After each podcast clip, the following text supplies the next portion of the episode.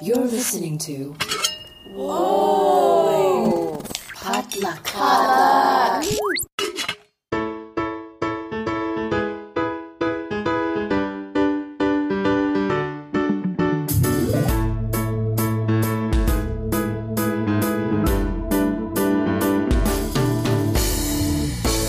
And welcome to Books and Boba, a book club and podcast featuring books by Asian and Asian American authors. My name is Marvin Yueh. And I'm Reera Yu.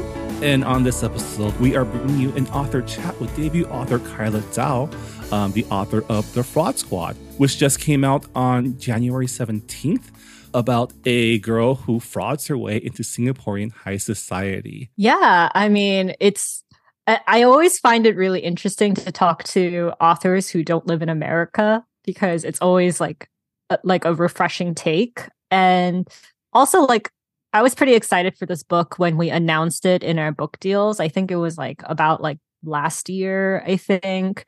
Um, there was a lot of buzz for the book, and I can see why because there's like that glamour aspect to uh to the book as well. So yeah. We talked to Kyla about her journey uh, to becoming an author and uh, just like Singaporean high society, her background in working in fashion.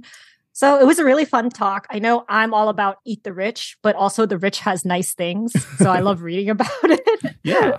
so I had a lot of fun talking to Kyla and reading her book. But Yeah. uh, without further ado, here's our chat with Kyla Zhao.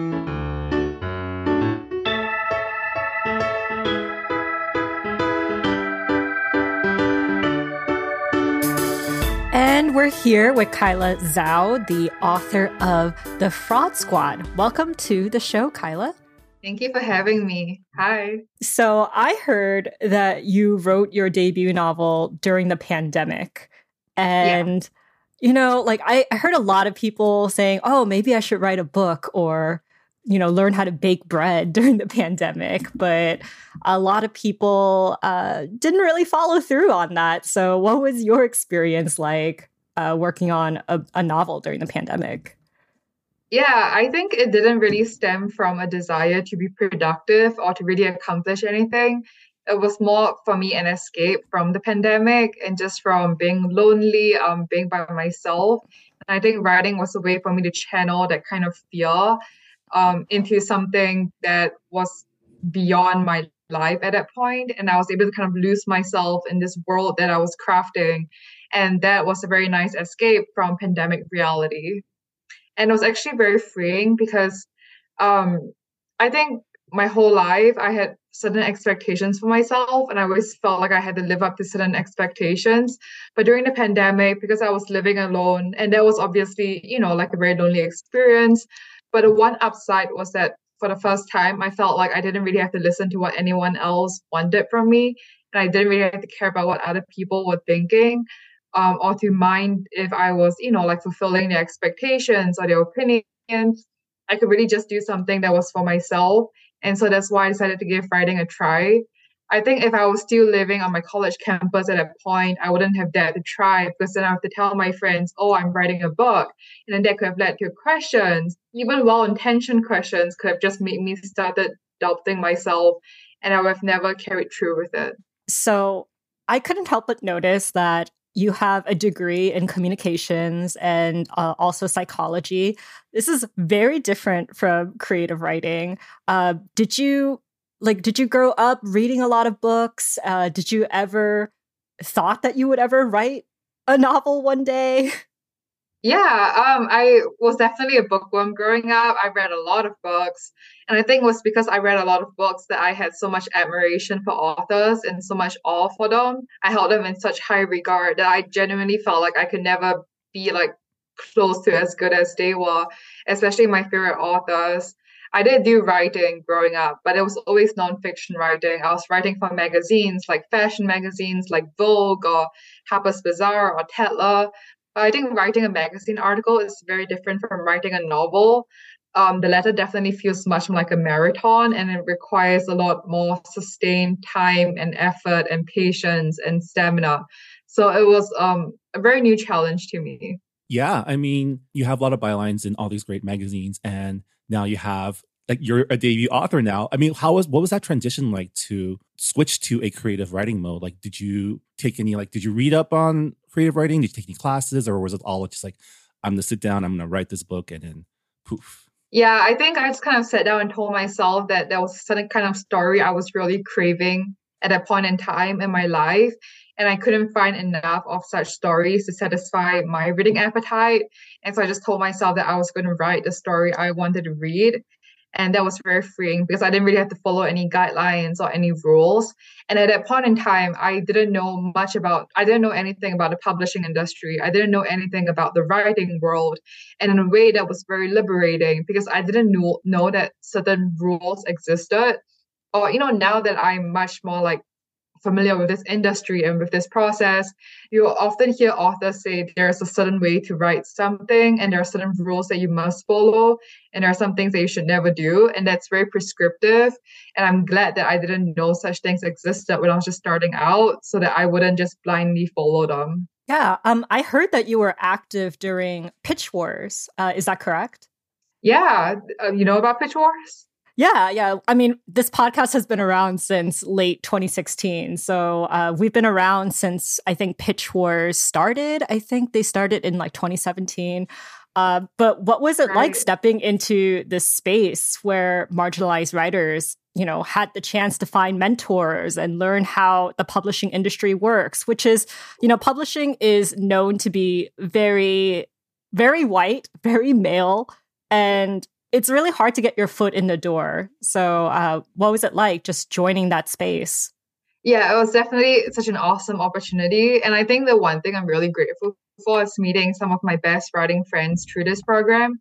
Like we met um, more than two years ago, but I still talk to some of them today. I still consider them to be good friends, even beyond just writing. And for that, I will always be very grateful. And like you said, it was an amazing opportunity to just get mentorship from published authors my mentor, um, she's also from a marginalized background. And I think just having someone to turn to for advice, for guidance about navigating this very complicated industry, and also just getting um, a sense of the Whisper network. Because when you're just starting out, you don't know what are some of the pitfalls. You don't know what are some of the red flags to look out for when you look for an agent or when you're looking for a publisher. And then when you can get it from authors who have been there, done that, it helps so much. Yeah, over the years, we've definitely seen a growth in Asian and Asian American writers. Um, you know, most of it has been in the YA and children's space, but thankfully we're seeing it grow in other areas as well. Um, yeah, I mean, I think it's really cool to see young people like you and you know you're you're one of those new generations of really very young published writers that are pursuing creative passions with a lot of success. And it's really cool to see this new generation of writers just come out and you know put out published books. I guess as someone who didn't necessarily study to be like a creative writer, um, do you have any tips or advice for people um, like yourself who have always been into stories and might be considering writing a story of their own? Yeah, um, I mean, I think there are so many ways you can like brush up your technical skills um, I would say that none of them are necessary. I don't think there's a need to get like very prescriptive about prescriptive about it. Like you don't have to go to a writing school, you don't have to enroll in an MFA, you don't have to take part in a writing course. There are definitely ways to enhance your craft without going through any of that. And I think meeting other writers is a really great way of doing that because you learn so much from reading other people's works, and that's also how you can get a lot of inspiration. So I think definitely my biggest advice would be to meet other authors. And even though writing can be a very solitary activity, um, I would definitely encourage all aspiring writers to just kind of get out of your bubble and talk to other people. You learn a lot more than you expect. And also to not pigeonhole yourself into a certain genre. Like just because you're reading YA doesn't mean that, sorry, just because you're writing YA doesn't mean that you cannot read like adult novels or like middle grade novels and vice versa. Just because you're writing fantasy doesn't mean you cannot read horror or romance. I think that's something you can learn from everyone and from everything. Yeah, I mean, speaking of young writers, you're the second author, second Asian American author I know who uh, went to Stanford and decided to write a novel during the pandemic. I mean, like Grace D. Li, the oh, author oh, yeah. of Portrait of a Thief, she wrote yes. during the pandemic, and she goes to Stanford right now for medical school. Uh, Jay Zhao, uh, they uh, wrote Iron Widow during the pandemic as well, and you know, they were in the STEM field. And we've yeah. interviewed a lot of authors who came from like very like technical backgrounds, like finance and uh, like science. And it's just very interesting to me because growing up, I think we're told that you can only pursue one or the other. And the possibility of doing both, it's never kind of like been an option, especially yeah. for Asian and Asian Americans. Yeah, exactly. I think growing up, I had a very clear idea of what a of what an appropriate career was meant to look like. But I think you know, like going through the pandemic, that kind of blurs a lot of boundaries, and that kind of changed a lot of people's perception of what a nine to five job must be, or what a career must be, or what an occupation must be. It led to the rise of well, I don't want to call it that, but the rise of side hustles. And I think it did show that you could pursue other passions on the side, you could pursue other hobbies um, and even though it is hard and it does require a certain amount of freedom and privilege in your life to be able to juggle multiple things, but it yeah, like there is a possibility of doing that and that you don't have to just stick to one thing your whole life. Yeah. So let's move on to your debut novel, The Fraud Squad. Uh, can you give our listeners a brief synopsis of what your book is about? Yeah, so it's that's compared to The Devil Wears Prada meets Crazy Rich Asians. It's about a working class woman who dreams of writing for Singapore's poshest magazine, but because of her working class background, she's not being considered for the job. And so, in order to impress editor in chief, she comes up with a plan of pretending to be a socialite and infiltrating high society, and shenanigans ensue. And the whole time, she's living in constant fear of being exposed because there's this uh, mysterious gossip columnist who's always hunting for high society dirt and of course, there are other socialites around who are determined to bring her down. Yeah, I mean, you mentioned how your book was like pitched as Crazy Rich Asians meets Gossip Girl and Devil Wears Prada, but it also kind of reminded me of Inventing Anna, which was uh, based on the false New York socialite Anna uh, Sorokin, and yeah. also a bunch of. There's a lot of Asian fake socialites. I've heard there stories are. about yeah. like Chinese influencers who yes. like managed to snag a billionaire and be able to like uh you know defraud them and I yeah. just thought it was really interesting. What was your specific inspiration for the book? Yeah, I mean, I feel like everyone thinks inspiration came from Inventing Anna, but when I was writing this book in like summer of 2020, Inventing Anna wasn't out yet. Most people, including myself, have not heard of Anna Sorokin. Um, I also did hear about those like Chinese like fake socialites. There are even these like socialite boot camps in China that teach women how to appear wealthy in order to like hook a wealthy man. And so I knew of these stories, but I think my um my starting inspiration came from Crazy Rich Asians, which is one of my favorite books. And I just asked myself, you know, like, what if this story was told from the perspective of an outsider who wants to be a part of high society, as opposed to in the book itself, the main character, Rachel Chu, she's an outsider and she wants nothing to do with it. She wants to stay as far away from it as possible. So I was just taking that scenario, but kind of flipping it upside down. Yeah, our listeners, if you don't know already, Kyla is from Singapore. Yeah. Um, I, I'm just curious, like Crazy Rich Asians has been so influential in the Asian American sphere, but we don't really get to hear a lot of opinions from Singaporeans. Like, what was what was your thoughts when Crazy Rich Asians came out, um, like book and movie wise? Like, what are your thoughts on the impact? Yeah, I honestly loved it so much. It was really like my first time seeing a book that has been published like globally and seeing places and street names that I recognize in a book. Like because you know, growing up, almost all the books I consumed were published in the West. And so I grew up reading a lot about Manhattan and Fifth Avenue and London and Los Angeles and California. And but I never really saw one that reflected my hometown or even mentioned my hometown. And so to see something like that enter mainstream popularity and for people like at my school, like non-Singaporeans, to actually realize that there is this country that exists called Singapore, I think that was a pretty proud moment for me. Um, and I just think it's such a fun book. It's very vibrant. It's definitely not representative of most of Singapore, just because it is about like a very elite group. But I also don't think the author intended to represent the whole of Singapore, just the part of Singapore that he was familiar with. Yeah, I mean, I think that was something that stood out with your book is that your main character Sam is is a local girl. She grew up in Singapore. She is a part of that culture, and something that really I really enjoyed is you know your depiction of you know you know in these books you have your main character and then their their BFFs.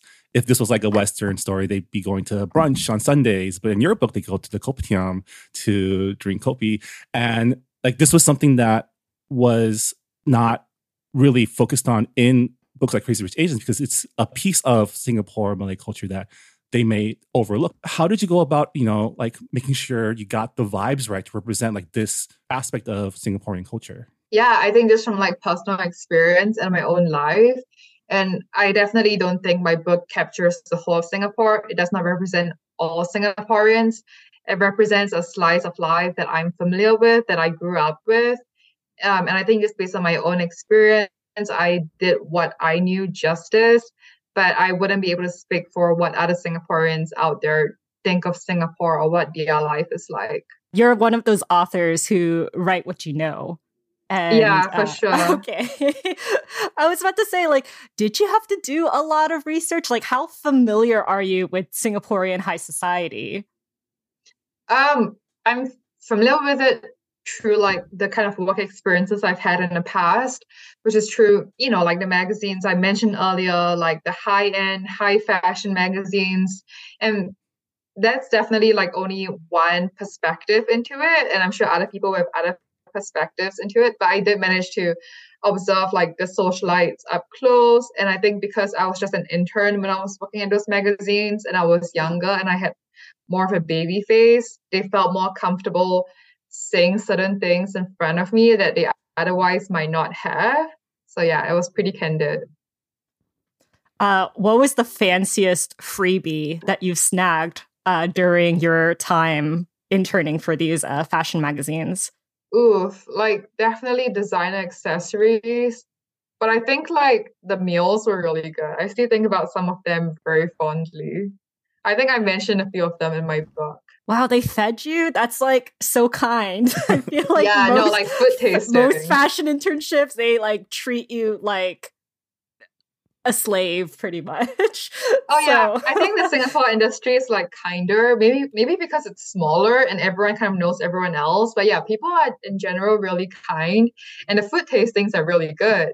But you know, it's always weird because I'm I come from like a fashion magazine, and I'll go to a food tasting. Then there'll be people from like professional food magazines with like their fancy camera equipment. And it was always very intimidating. And they would know all those like fancy culinary terms, and I'll just have to try to keep up. yeah, I mean, sometimes stories about high society fashion they get a little bogged down sometimes with like all the descriptions of all the name brands and all, all the the fancy things that people drive and wear.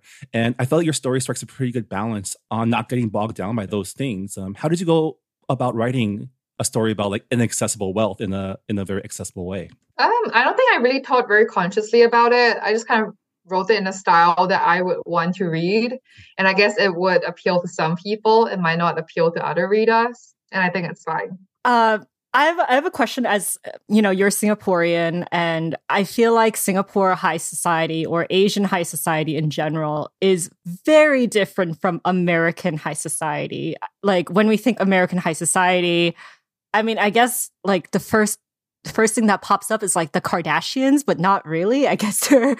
I, I guess we have like the Vanderbilts and the Kennedys. Yeah, there's also like East Coast, difference... West Coast, old money, new money. There's like. Yeah, yeah. I mean, I mean, there's also like influencers who are able to rise to high society. Uh, what differences have you noticed between Singaporean high society and American high society? Yeah, that's a great question. I think as Singaporean or even just like Asian high society, it's a lot more hidden, a lot more behind the scenes. And I think a really big reason for that actually comes from our last name.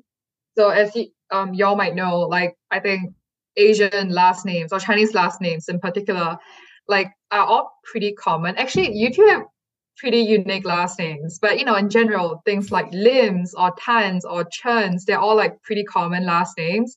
Whereas for Americans, like if you think of high society, their last names are all something super like hard to pronounce and something super obscure and it stands out.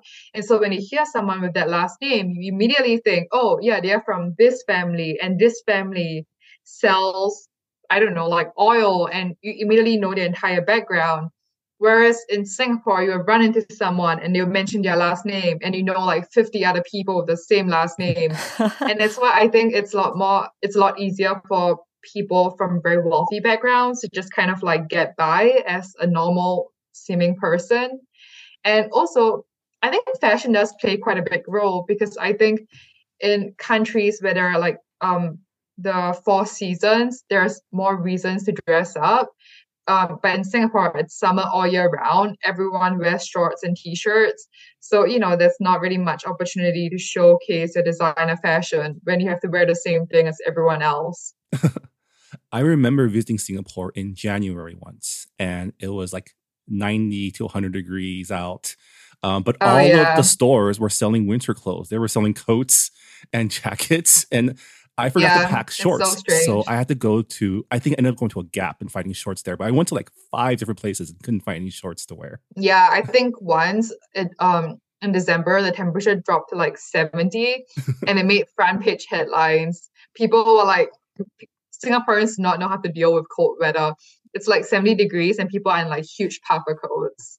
that's that's hilarious considering uh like my roommate, my college roommate uh is Singaporean and she used to tell me like how she would have to like take two showers like one shower in the morning before she goes to school and then like another shower when she came back home because oh yeah i did it too drenched like... in sweat oh, okay. No, oh, I thought you, you meant like hot showers, which is so cold. Like I'm freezing right now, and I'm in California. Yeah, I mean, Californians also get a bad rap of not being able to handle extreme weathers too. So yeah, that's true. It was raining quite a bit, and yeah, we all freaked out.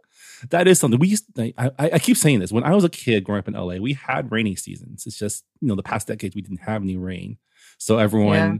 There's a whole generation of kids who grew up not experiencing it, and that's why mm. we get this um, reputation. But you know, compare yeah. that to you know Asia, like Taiwan, Singapore, where it rains all the time. Um, it definitely yeah. is, is a change.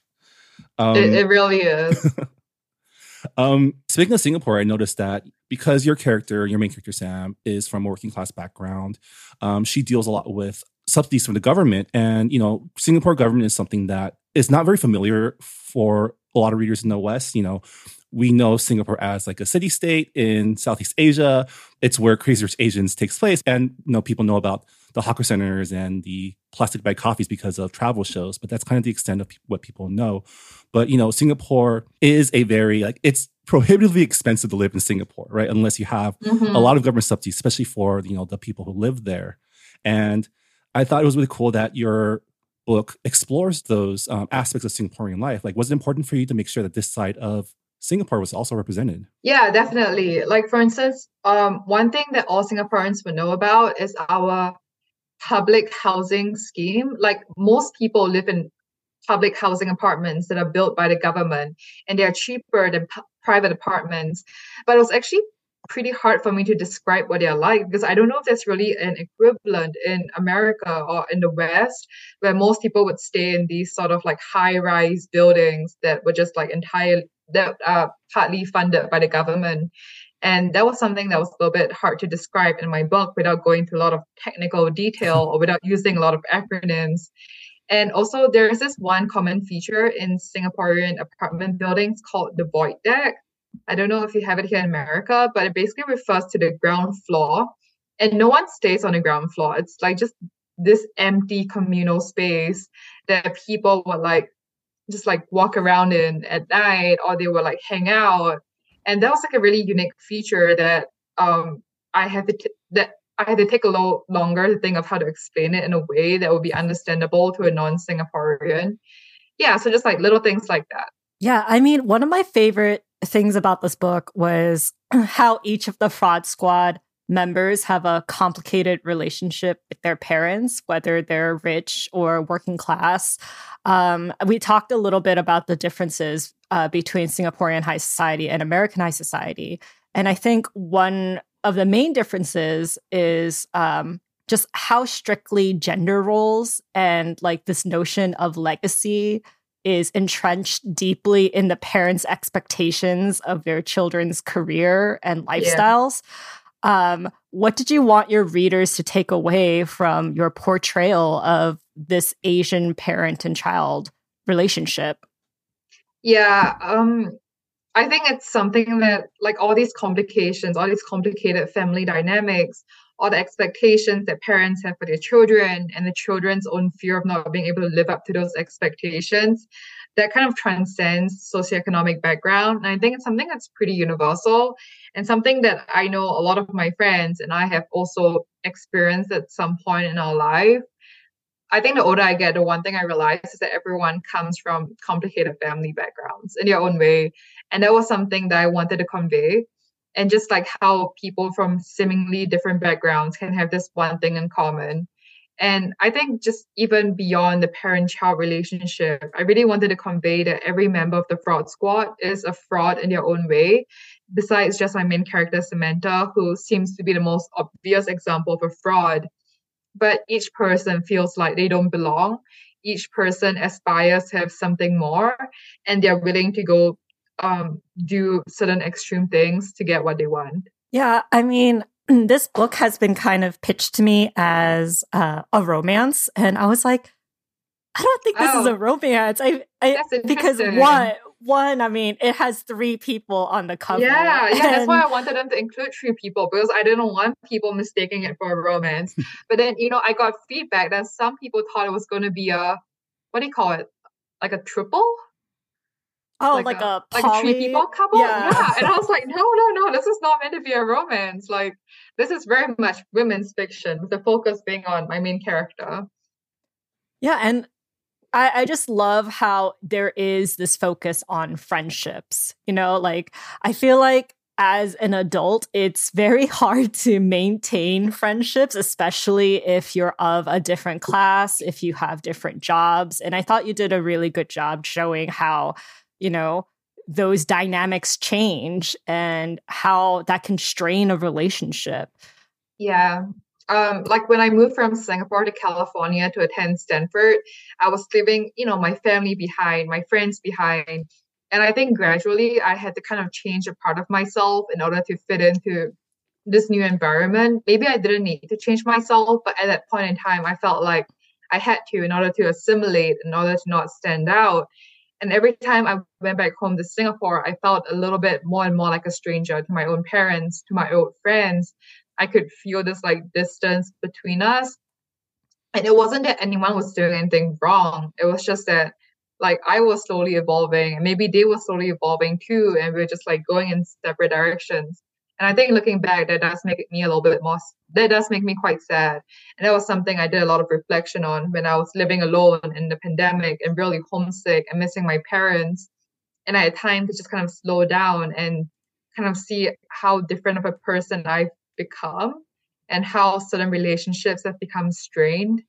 I'm still thinking about the person who would look at your cover and think, that's a throuple that that's a- I know they were really disappointed I wasn't. I think they were like, I feel misled, and I'm like, I'm sorry, I don't know what to say. I think it's because your publisher is Berkley, and Berkley is known to publish a lot of romances. So I can see why people are like, "Oh, this is a romance." And I'm like, the the title of the book is called Fraud Squad. Like, I know, literal squad. Yeah, yeah. This is for anyone listening please do not go in expecting this to be a romance. There is a romance plot, but that is very secondary in my opinion. And to be honest, I do think that writing romance it's kind of like one of the things that doesn't really come naturally to me.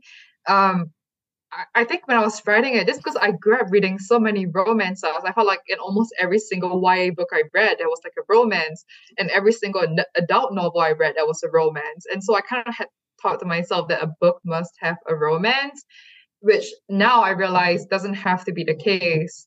But back then, I felt like I had to write it. So yeah.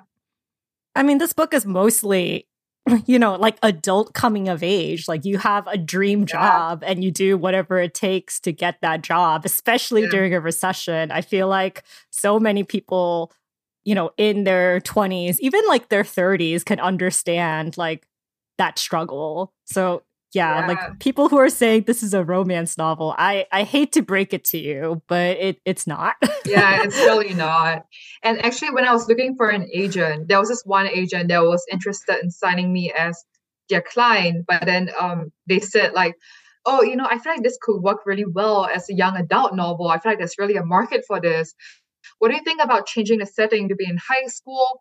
And then they were giving me all sorts of suggestions about how I could replace the mentions of alcohol with soda and some of the more like decadent things with something a little bit more age appropriate. And I was like, yeah, but what about the career aspect? Like, how am I going to change that? And then the agent was like, oh, right, forgot about that.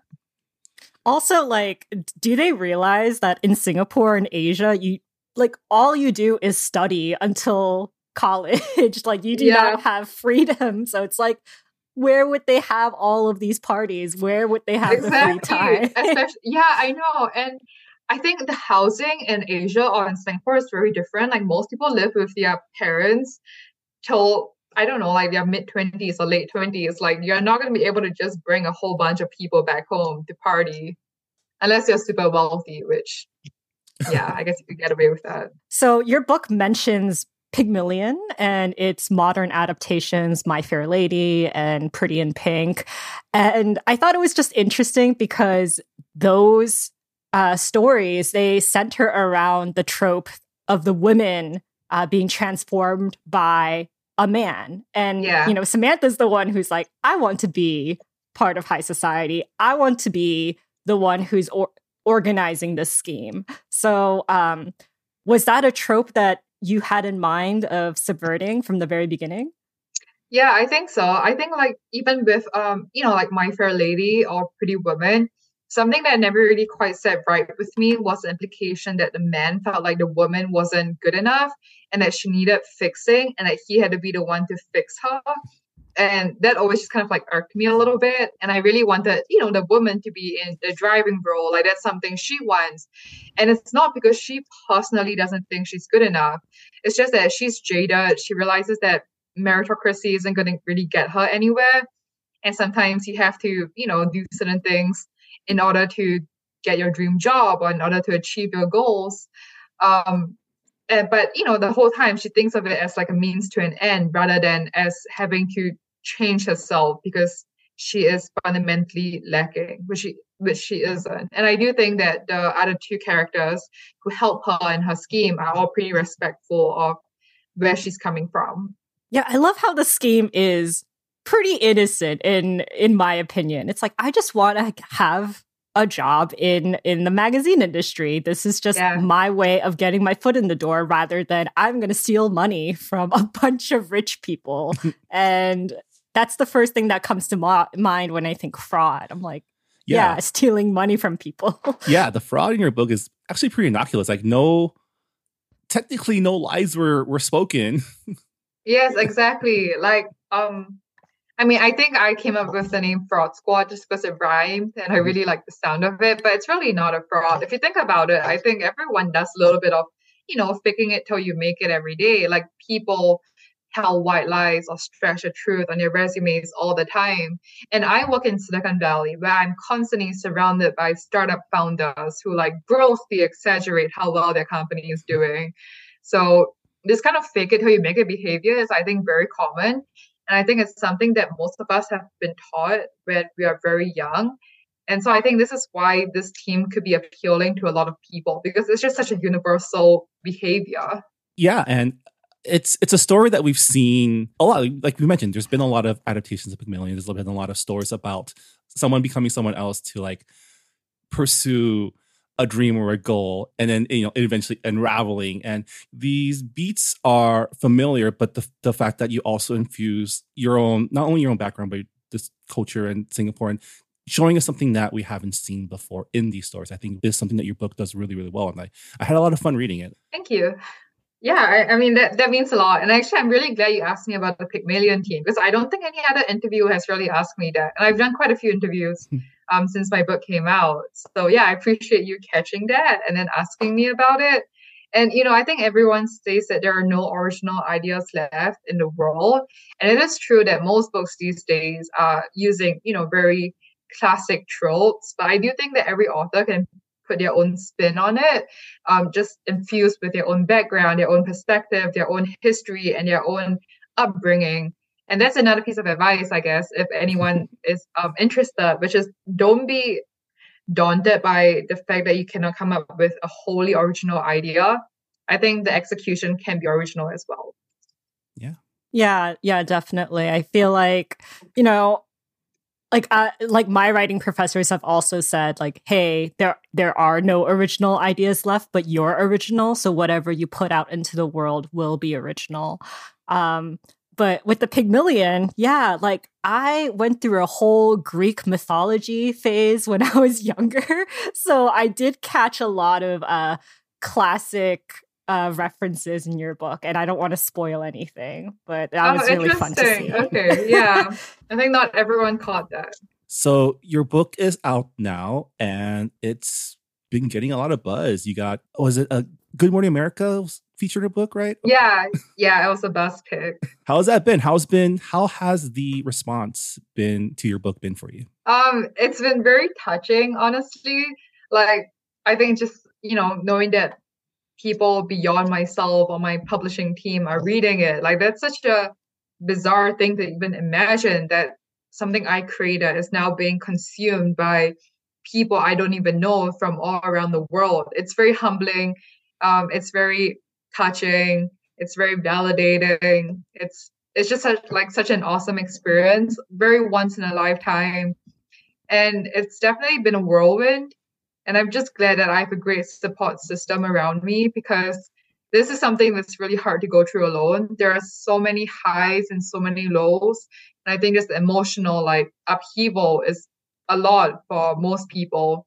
So having friends around you that you, you can count on and having friends whom you knew before you became an author is so important because it really does remind you that there's something way more than just publishing out there that your life and your world and who you are as a person is so much more than this one book you've created. Yeah i mean you talk about like highs and lows and you know like this is your debut novel but you were able to score a six figure deal and it was with penguin random house. And that's not something that a lot of authors especially debut authors can uh, boast. So like how did it feel when you got the news? And did you feel like a lot of dread while you were writing um, a book that was getting like so much attention from the publishing industry? Mm, yeah, I mean, I just want to say that the six figure deal, honestly, a lot of credit goes to my agent, Alex, who is very amazing at what she does. Um, she she's like such a business woman and she really knows how to get the best deal for her clients. So all props to her. And I you know, I think my book came at a time when there was already um, Asian adult authors who are already making a name for themselves and it kind of showed the publishers that there is a market out there for my stories. Maybe a few years ago, it wouldn't have been a case. So, yeah, I think having people like Kevin Kwan or Grace Li or Jesse Sutanto to pave the way really helped as well. And yes, it is stressful having expectations. Um, I think that I'm a bad better writer now than I was when I wrote this book, which was like two and a half years ago. Like I've changed so much as a person. I think I've gotten better at writing. I now know much more about publishing and about the craft. But there is this sudden freedom and carefreeness I had when I was writing this first book that I don't think I'll ever be able to rediscover again because now this is a job. I am on contract. I have deadlines. I have expectations. And yeah, it will just not be the same as my debut. Yeah, I'm glad that you mentioned Jesse Q Sutanto. We had her on the show, and like her books are just so funny to They're me. so and funny. Oh my gosh. like, like so bonkers. Yes, like the adult aunties dynamics, like I see in my own family. Yeah, so it's really funny. Yeah, I mean, it's really nice to see authors outside of just America um breaking into the industry like we're we're seeing a lot more like asian australians and you know singaporeans and uh people from europe and i'm like wow there are asians outside of north america i feel like we're very insular so it's Yes, it's yes, been like absolutely. refreshing Yeah. Yeah, and I love the Asian humor she has in her book, which I think is a little bit different from Western humor. oh but yeah it was very comforting to read about. I was like, wow, this is what I grew up with. yeah Yeah. Uh, I mean, we briefly talked about the the cover. Um, I just like curious, like how much input did you have? I I know most of the time, like authors don't really know anything about their cover until it, their book comes out, even. So, um, like when you got like the first look at the cover, like what was your what was your thought? What was your first impression? Yeah, oh my gosh, that's such a great question. And it's so funny because I think that maybe contrary to a lot of other authors' experiences, I was asked for my opinion from the very beginning. Oh I my was asked god! what I wanted, what I didn't want. And then I had literally zero idea. Like I'm not a visual person at all. Like when I was writing this book, I had no physical conception of what my characters look like. I had to go back in and add that all in. Um, so when he asked me for my opinions, I was like, um, I guess I want something gold and shimmery because high society. And I didn't want my characters to look whitewashed. And I wanted there to be all three of them so that no one thought it was a romance. Romance. Yeah, and those were the only comments I gave because I couldn't think of anything else. I was like, just do whatever you want. And then they came back with this, and I was like, yep, I'm sold. so yeah, I, like I was very like- useless. So I'm guessing that you didn't have like a Pinterest board or anything, and you were like, "This is this celebrity is what my character." No, that's like. another that's another question I struggle with, which is if you were to cast um actors for like a movie of your book, who are your dream actors or actresses? I'm like, I have no idea.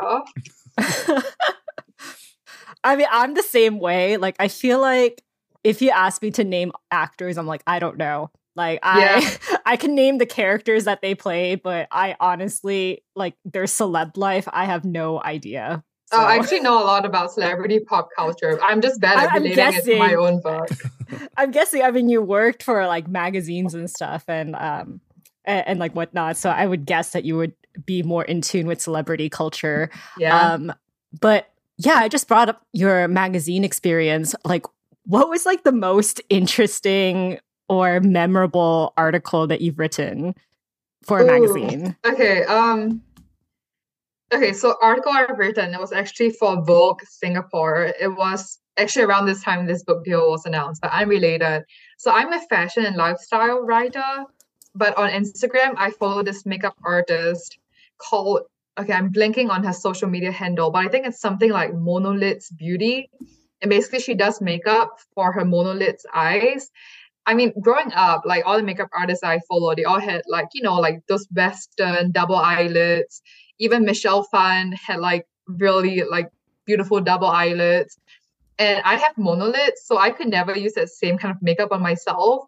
And I always just wonder like why it looks so weird on my own face. So when I discovered this Instagram makeup artist, I was so excited. And even though I don't write for beauty and they already have their own writers, I really wanted to pitch the story. And it took like a few weeks to get it approved and then to reach out to her and everything. But I managed to interview her and that was really exciting. So yeah, but besides an article, another thing that I did that I really um that I really like was actually being a hand model. So I was a hand model on two separate occasions.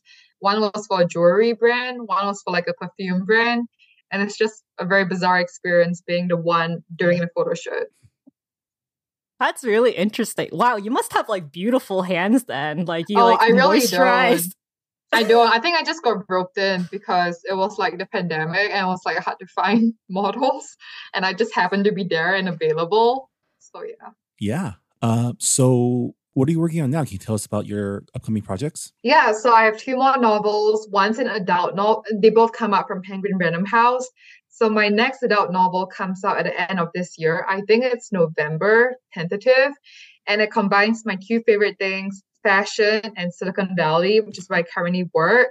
So it's about a woman who used to work in fashion in New York City, but then she has to change her job and she finds herself working at a tech startup in Silicon Valley. So she feels like she feels like a complete outsider. I think this is what I like writing about, like outsiders grappling with imposter syndrome. I don't know what it says about myself, but yes. So I'm, I'm excited. It, I think it's because we're we're like millennials and Gen Z. Like That's we live true. with the imposter syndrome, especially with social media. I know, like seeing, we feel so lost. Yeah, yeah. I, I mean, like you see people and you're like, wow, they're living my dream life, but the truth is, it's it's a lot of Photoshop and a lot of like magic. Yeah. Everyone's so a fraud true. squad. Everyone's on the fraud squad. No, honestly, everyone's a fraud. And I think I like writing about like career, like women exploring their careers, because that's kind of where I am now in my life. Like when I wrote the fraud squad, I was looking for a full-time job. I was heading to my last year of university.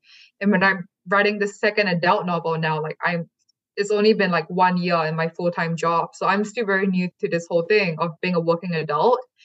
So that's my um, second adult novel coming out in November. And then next year, I have a children's novel coming out. It's about a girl who plays chess. And I grew up playing chess. So, like I said, I only write about things I know well.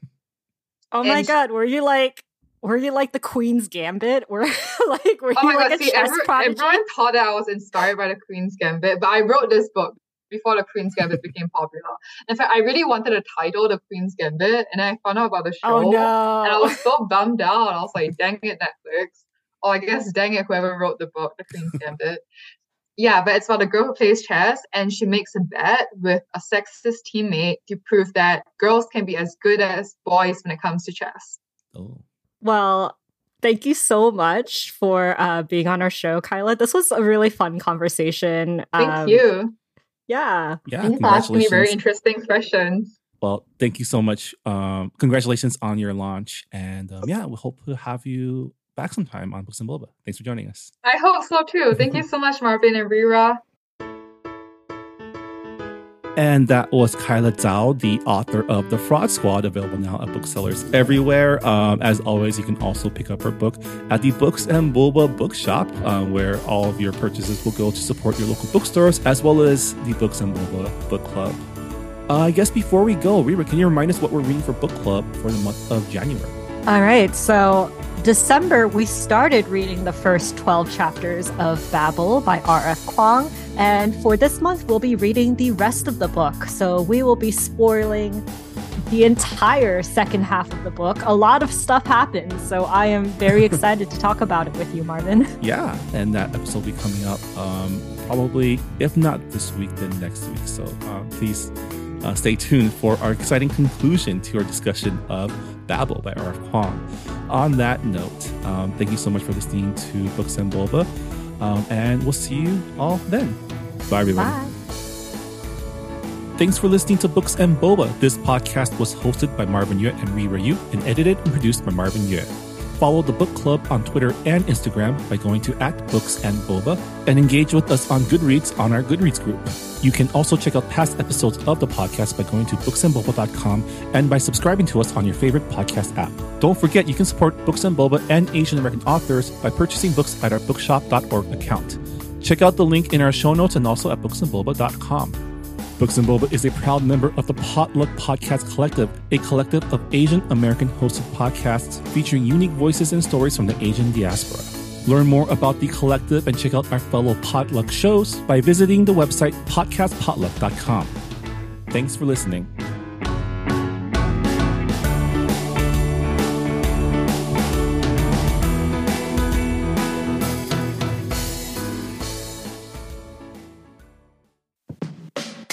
Hey, I'm Phil Yu, and you may know me from a blog called Angry Asian Man. And I'm Jeff Yang, author, journalist, and celebrity dad. We host a podcast called They Call Us Bruce, an unfiltered conversation about what's happening in Asian America. Each week or so, we host a discussion about some of the most vital and interesting topics in our pop culture and our community, bringing in guests who are shaping and informing this thing called Asian America from Hollywood to DC and beyond. Uh, we got media, entertainment, food, family, politics, representation, the good, the bad, the WTF of it all. So check us out wherever you get your podcasts or at theycallusbruce.com. Peace. Peace.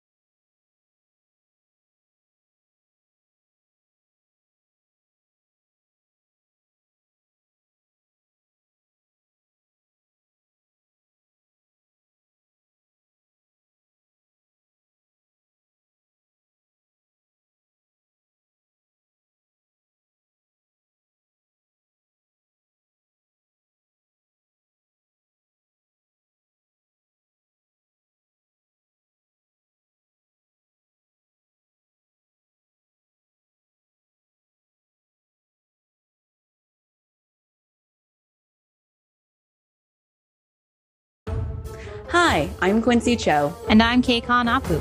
And we host Marvel Makeup. It's a podcast where I teach Quincy a little about Marvel. And I teach Kay a little bit about makeup. Join us as we watch and talk about every movie and TV show in the Marvel Cinematic Universe, which I'm mostly watching for the first time. And join us as we apply makeup stuff to our faces, which I'm using for the first time. Marvel Makeup is part of the Potluck Podcast Collective, and you can find new episodes every other Monday wherever you listen to podcasts and you can catch video versions of Marvel and Makeup on our YouTube channel. So please rate, review, and subscribe.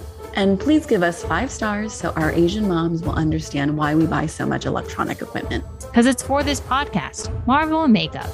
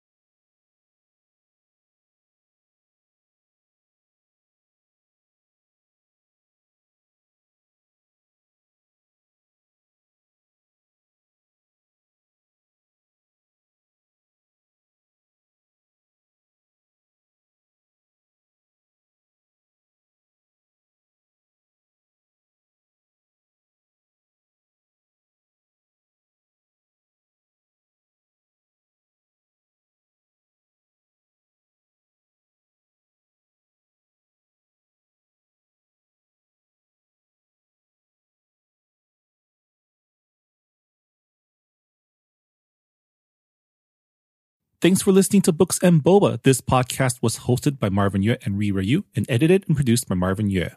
Follow the book club on Twitter and Instagram by going to at Books and Boba and engage with us on Goodreads on our Goodreads group.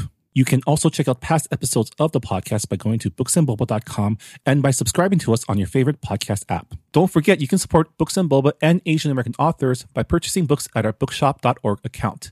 Check out the link in our show notes and also at booksandboba.com. Books and Boba is a proud member of the Potluck Podcast Collective, a collective of Asian American hosted podcasts featuring unique voices and stories from the Asian diaspora. Learn more about the collective and check out our fellow Potluck shows by visiting the website podcastpotluck.com. Thanks for listening.